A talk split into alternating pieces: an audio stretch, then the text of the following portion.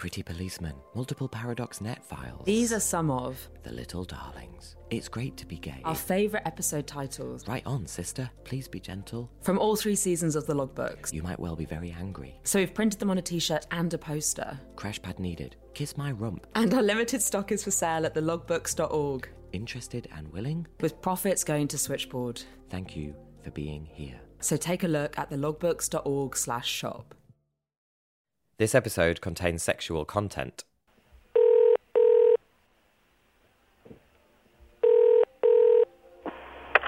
This is a logbook entry from December 18th, 1975. The volunteer who took the call was Mark. For the third successive session I've been on Gay Switchboard, I have been asked genuine questions about gay sex by people who have been worried about it. E.g., what happens to the semen when it's inside you? I think this backs up, unintentional pun, that's actually in the logbook, the point made by Paul a few volunteer meetings ago that if we are asked about fucking, etc., we should not shy away from giving the information. People really do have hang ups, and there are few, if any, sources, excluding the now out of print homosexual handbook from Olympia Press, which are honest enough to print what actually does happen. It is worth satisfying a few wankers for the sake of those who are afraid of the unknown or have been conditioned by the outside world to think it unnatural.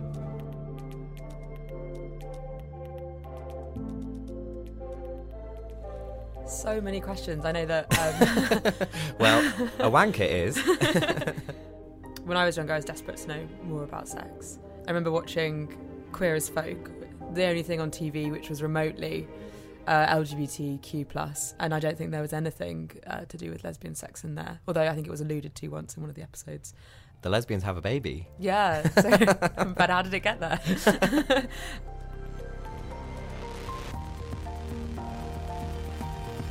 You're listening to The Logbooks, stories from Britain's LGBTQ plus history and conversations about being queer today. In partnership with Switchboard, the LGBT plus helpline. I'm Adam Smith. I'm Tash Walker. This is episode three of the logbooks. Let's not shy away from sex. which is all about sex. and we, we've spoken to people who have sex, and including those who were having sex in the 70s. um, and some switchboard volunteers who uh, talk them through it on the phone. And this is the one thing that is distinctive about uh, many people in the LGBT community as a minority is the sex that they have. That their sex lives are often different from the norm. If you're a gay man or a lesbian or a bisexual person, um, and yet there is this lack of info, and that's something that comes up time and time again in the logbooks. Is people asking those kinds of questions, like, "What do I do? Uh, I've managed to persuade this boy to come round tonight. You know, what's he going to expect me to do? How do I perform? All of that kind of stuff."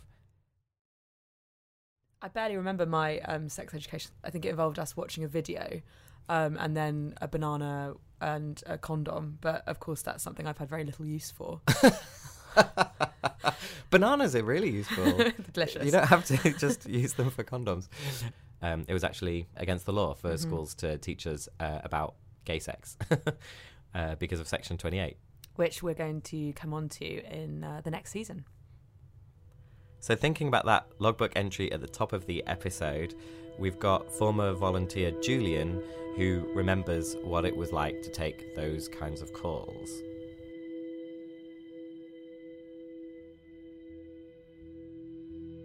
Is it painful to be fucked? Is it painful to fuck? Um, how does one do it? And you know, the, the thing of you know, lubricant, of relaxation, of taking things um, gently, of uh, there was more to sex than fucking anyway. Of you know, it was part of a, a, a thing of things. And one very quickly started to recognise the people who were genuine about that as opposed to those people who just wanted it either as a wind up or were doing it just because they were jerking off. You know? I think they're jerking off. And when you're being serious about this, please phone back. But I'm putting the phone down now. Bye bye. What else could one do but at least take people on face value of what they were asking about? Phoning switchboard might have been the first sexual experience for someone that is talking about sex with another person.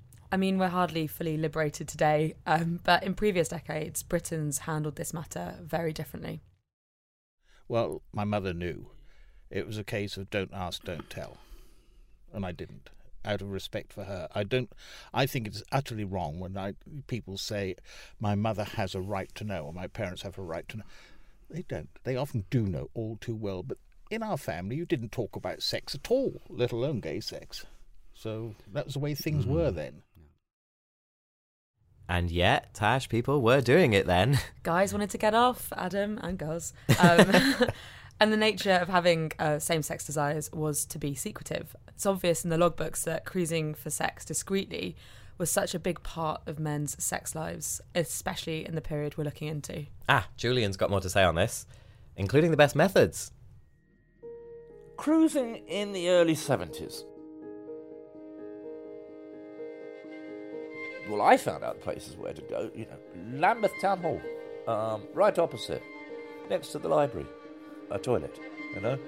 And you saw people standing around it looking at each other a little bit more than what, what was necessary. And if you were interested, you could get involved. So that brought you to think of, oh, yes, quite possibly public conveniences, which are male only, you know, which are of a certain size, which are unattended by an attendant, are probably going to be places. So you find one, and then, of course, you look for others. You know, a large London termini um, is probably the next best place to go, isn't it?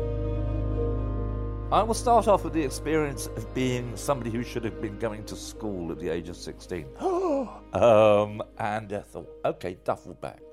Take off school uniform. Change into something more appropriate. Get on tube train to Waterloo Station.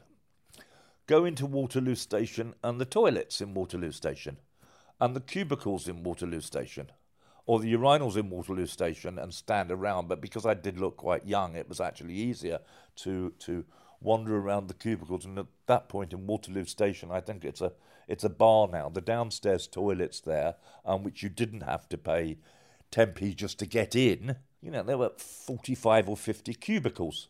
And many of them, if not the majority of them, not, had not only a, a nine inch area at the bottom, but had holes between them.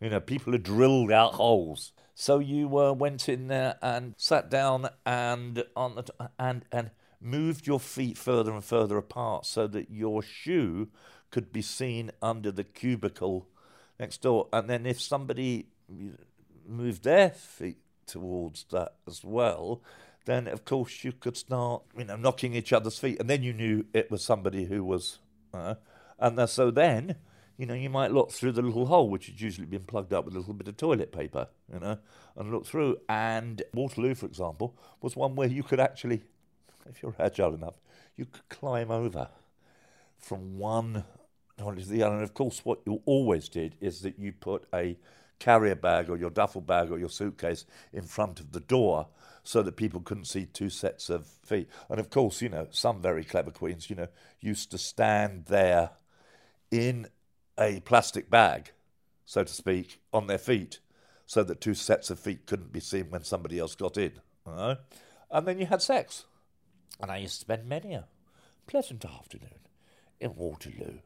And this whole idea of it, of it offending public uh, decency or anything like that, well, no, because most people just who were using it for other normal purposes of a toilet, you know, you know, came in, went to the nearest cubicle, came straight out again. And it was not as though people were uh, accosting the people who were using it not for cruising, because there would have been no point to it anyway. What was the point when there was so much delectable flesh on offer anyway?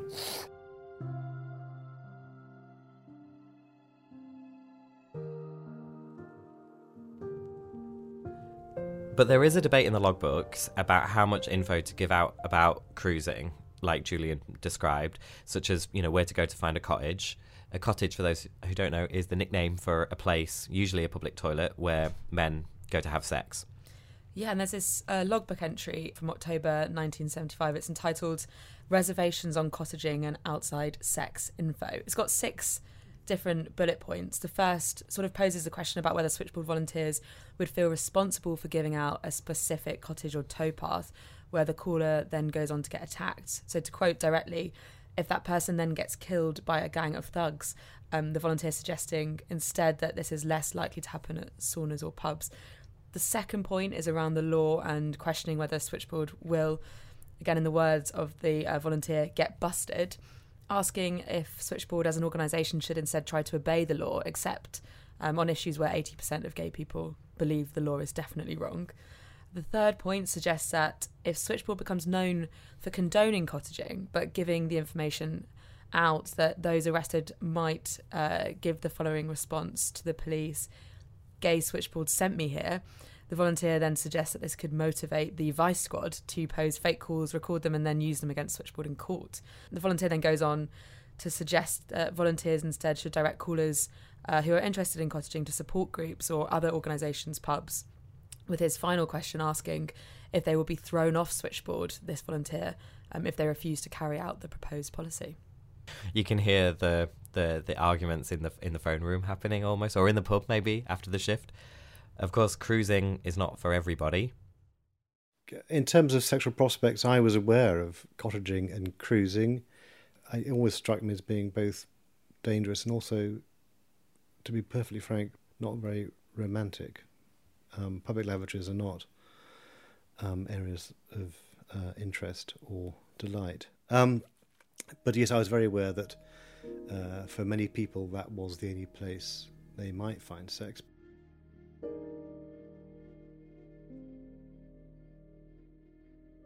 This is a logbook entry from October the 12th, 1975. On the subject of cruising, the trouble with the cruising scene is that the whole concept has become abused and distorted. Surely the idea of cruising is that a guy goes to, say, Holland Walk, of which I used to be very fond, in the hope of meeting someone with whom to trick, or if he is fortunate enough with whom he can form a more lasting relationship. In brackets, I was lucky and met someone there whom I loved and lived with for three years until he had to go back to the US. On returning to that place, it seems that the whole scene has shifted to the dark stretch of the pathway at the top, where groups of guys stand around with their hands in one another's pants. But apart from anything else, it's much nicer to do things on a bed.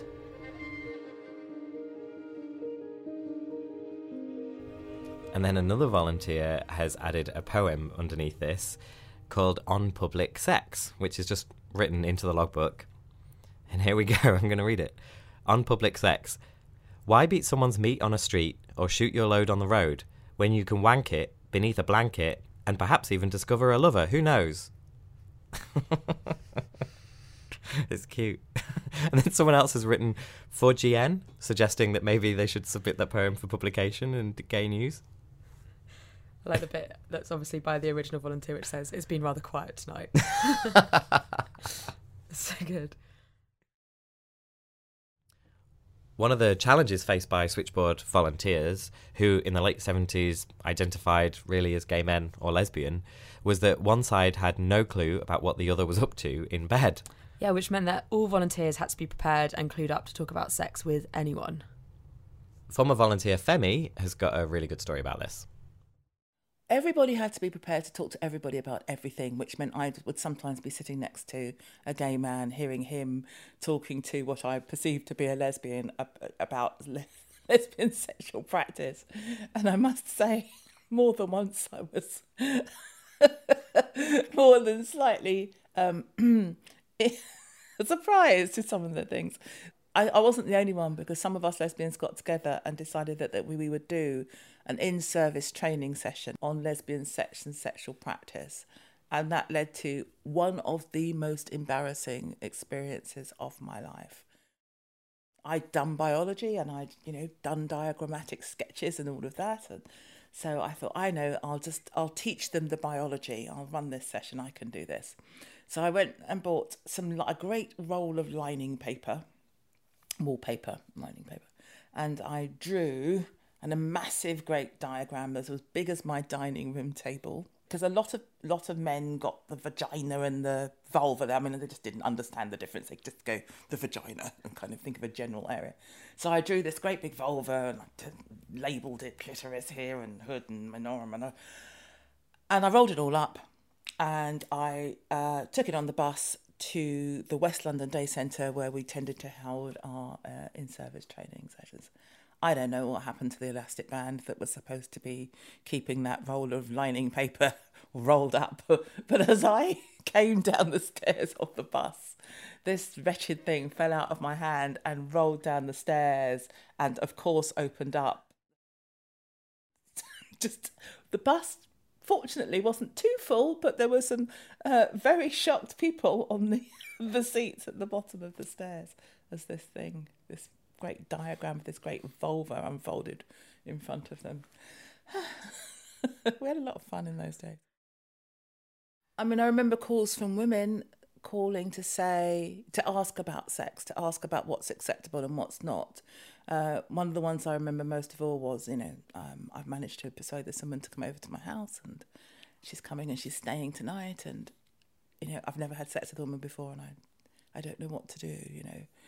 Um, and so, so then you'd start with very practical things like, well, do you masturbate? What does that feel like for you?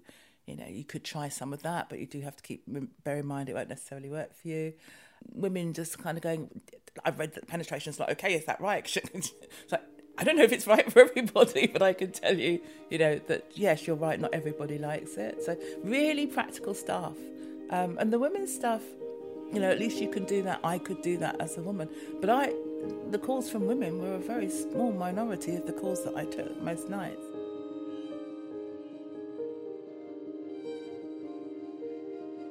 This is a logbook entry from November the 17th, 1976, and the volunteer is called Louise.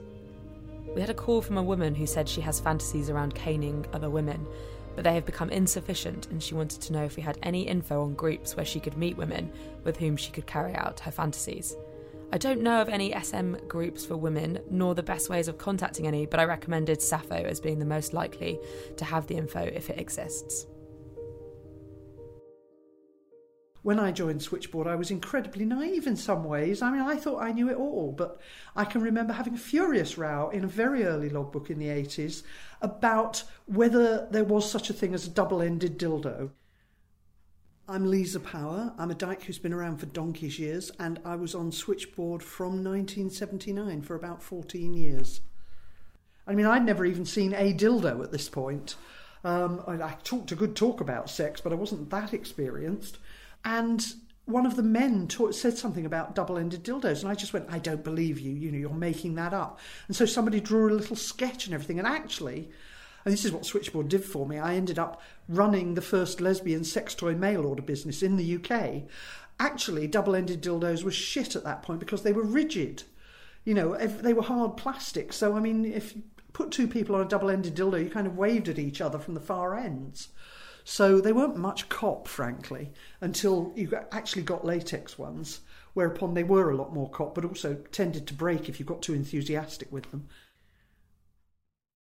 The logbooks really are just so full of these debates, which make for fantastic reading um, and also training sessions for volunteers. Yeah, and there's uh, another argument in the pages. This has got to be one of my favourites. It's about a drug that makes you feel a little rush and a little blush, especially during sex. Some people who are listening may know what I'm talking about. It's poppers, a smelly liquid that you sniff the vapour of yeah, the entries we found are really about volunteers simply educating each other about poppers, what they are, what they do, and what precautions to take. You can tell in the debates on the pages of the logbooks between the volunteers that they have different levels of knowledge and awareness and understanding of poppers. And I guess it's probably quite hard to find information about that in 1975. And you've got some logbook entries, Tash? Yeah, there are a couple of entries. The first one that we found was about poppers and how they are prescribed for use by doctors for patients with low low blood pressure um, as they increase the heart rate when the vapor is inhaled. Um, it warns that if you have high blood pressure, which smokers and drinkers often do without knowing, it can put a strain on, on the heart and sometimes cause a heart attack. Yet the next entry expands on this and actually contradicts it by saying that um, they are only dangerous to people with low blood pressure, as a drop in blood pressure after use is what is harmful, and that the actual liquid itself can also be an irritant if you come into contact with it. And then the volunteer called Ali comes in on September the 8th to respond to this debate that's going on in the pages and said, Well, I've had emotional and physical pleasure heightened by occasional use of poppers, and I would like to think that anyone who asks should be told that there's no harm in them, unless you have a dodgy heart. To which another volunteer has written, I would like to see an article on this before advising people in this very manner. Here's a logbook entry from the 4th of October 1976. It states A guy phoned asking if we knew the handkerchief code. We didn't know. Does anyone else? Ah. So essentially, the hanky code was you put a handkerchief of a certain colour in the back pocket of your jeans, and it means that you're into a specific sexual practice. Shortly, there's a response. Well, yes, yellow is water sports, says a volunteer. Can't remember the rest. But there's an article about it in Playguy or Him exclusive about six months ago, which we ought to look at. And then on the um, 22nd of the 9th, some uh, three months later in 76, uh, the glorious Tom Robinson, of Tom Robinson fame, right, who was a switchboard volunteer, has uh, put in a little thing um, from a small lad, South Humberside, Slim, 38, own home, etc., wants to meet bloke with black handkerchief in left pocket or right. There's more switchboard switchboard entry next to that. Okay, for you information minded people, I just had this guy phone up asking what's this about. Well, as far as I know, left is for dominant, right is for submissive, yellow means golden shower, but I don't know what black is. Well, I can tell you now. Black is for leather. We had the hanky code eventually in the uh, in the logbook, and we had the complete list. What it is really good example of is that the community asked a question, and then amongst the volunteers, we sorted out what the response and the answer um, might be. To a certain extent, after about five years, and like an awful lot of fads, it became more more than a joke than anything else. There was the famous thing of, of wearing a teddy bear a small teddy bear in one's left hand um, jeans back pocket meant I was a cuddler, and wearing it in the right hand meant that I uh, wanted to be cuddled. It's a good job Julian was an expert in the phone room. Yeah. but the key thing for switchboard volunteers is to always be prepared because you're never going to know what the caller is going to want to talk about, especially when it comes to sex. Okay, so listen to this story from Jeremy. But I remember once when I picked up the phone, it was in a morning shift, and the person said to me, Hello, I just want to um, talk to you before my master hangs me. What the hell do I say? What the hell do I do? And of course, what happened in the conversation was that this is a sort of a relationship that this person had with the master. And every Tuesday morning at 11 o'clock, they went through this ritual hanging. And it was perfectly normal. I think this is what we call in the BDSM world. It's a role play that two people have. And, you know, there are people who are in relationships where there's a master and there's a slave. It's so easy for us to go like, to, to, to, start putting our own interpretation. Is that right? Are you happy being the slave? Are you happy being hung every morning? What, what do you want to do? But actually, that's what they wanted to do, and that's what they like doing. You're, you're perfectly safe, you're perfectly happy with it, it happens, and actually, you just wanted to talk to me about something that was on the telly last night. That's just an example of all the different people in their different ways of life and the different way the things they do. And even if your initial thoughts are, it's like, put them aside because that's not what it's about. So it must have been so difficult to find out information back then, and there, there's so much more now available, especially in the media. You know, we actually have TV shows which um, now you see women having sex with other women, transgender characters and sex scenes, and and bisexual people depicted as a legitimate sexual identity. Um, although, even all these years later, representation still has a long while to go. But a slightly problematic issue, and maybe one that's more relevant to our generation because of the ease of obtaining it, is pornography.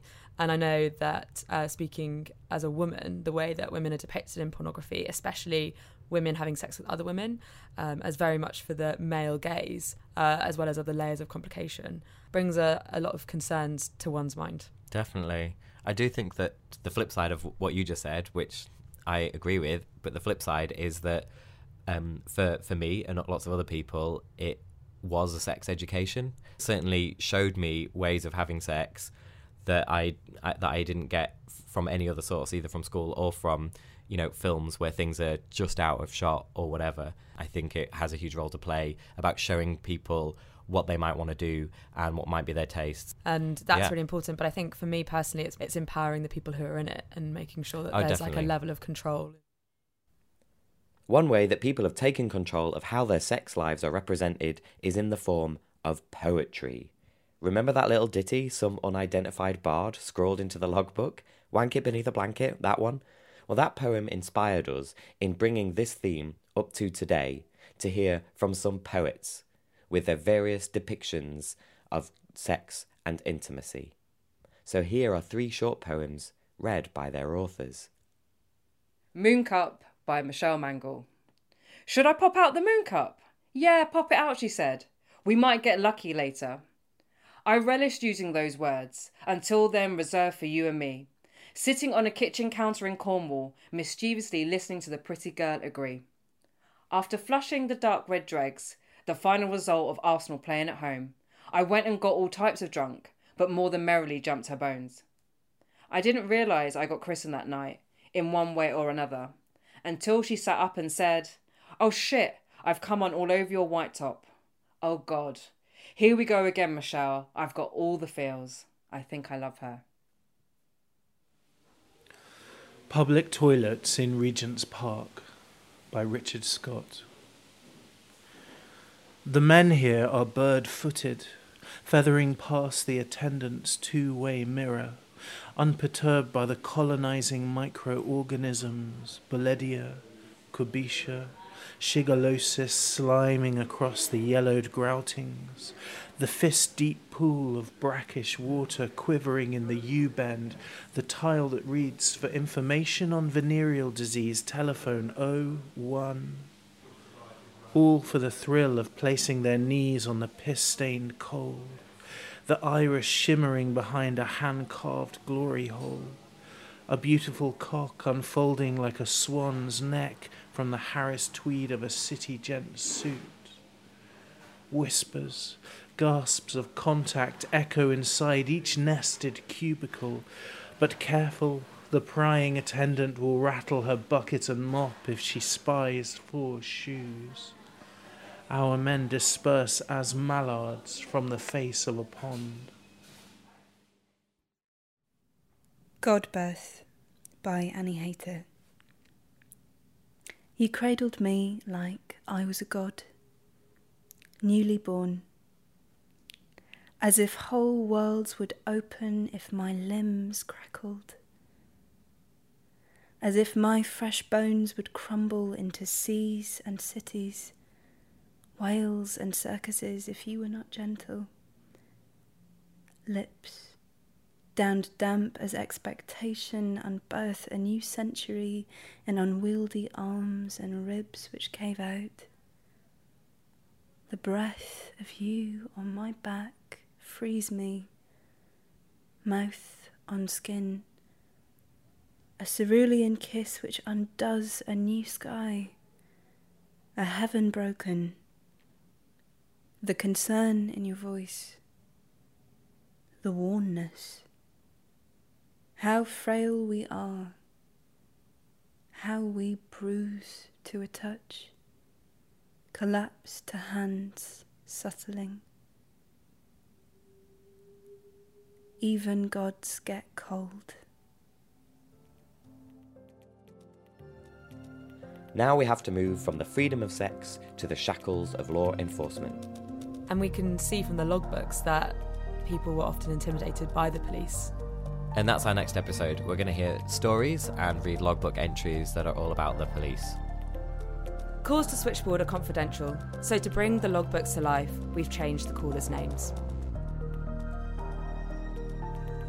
The Logbooks is produced by Shivani Dave, Adam Smith, and Tash Walker, in partnership with Switchboard, the LGBT plus helpline.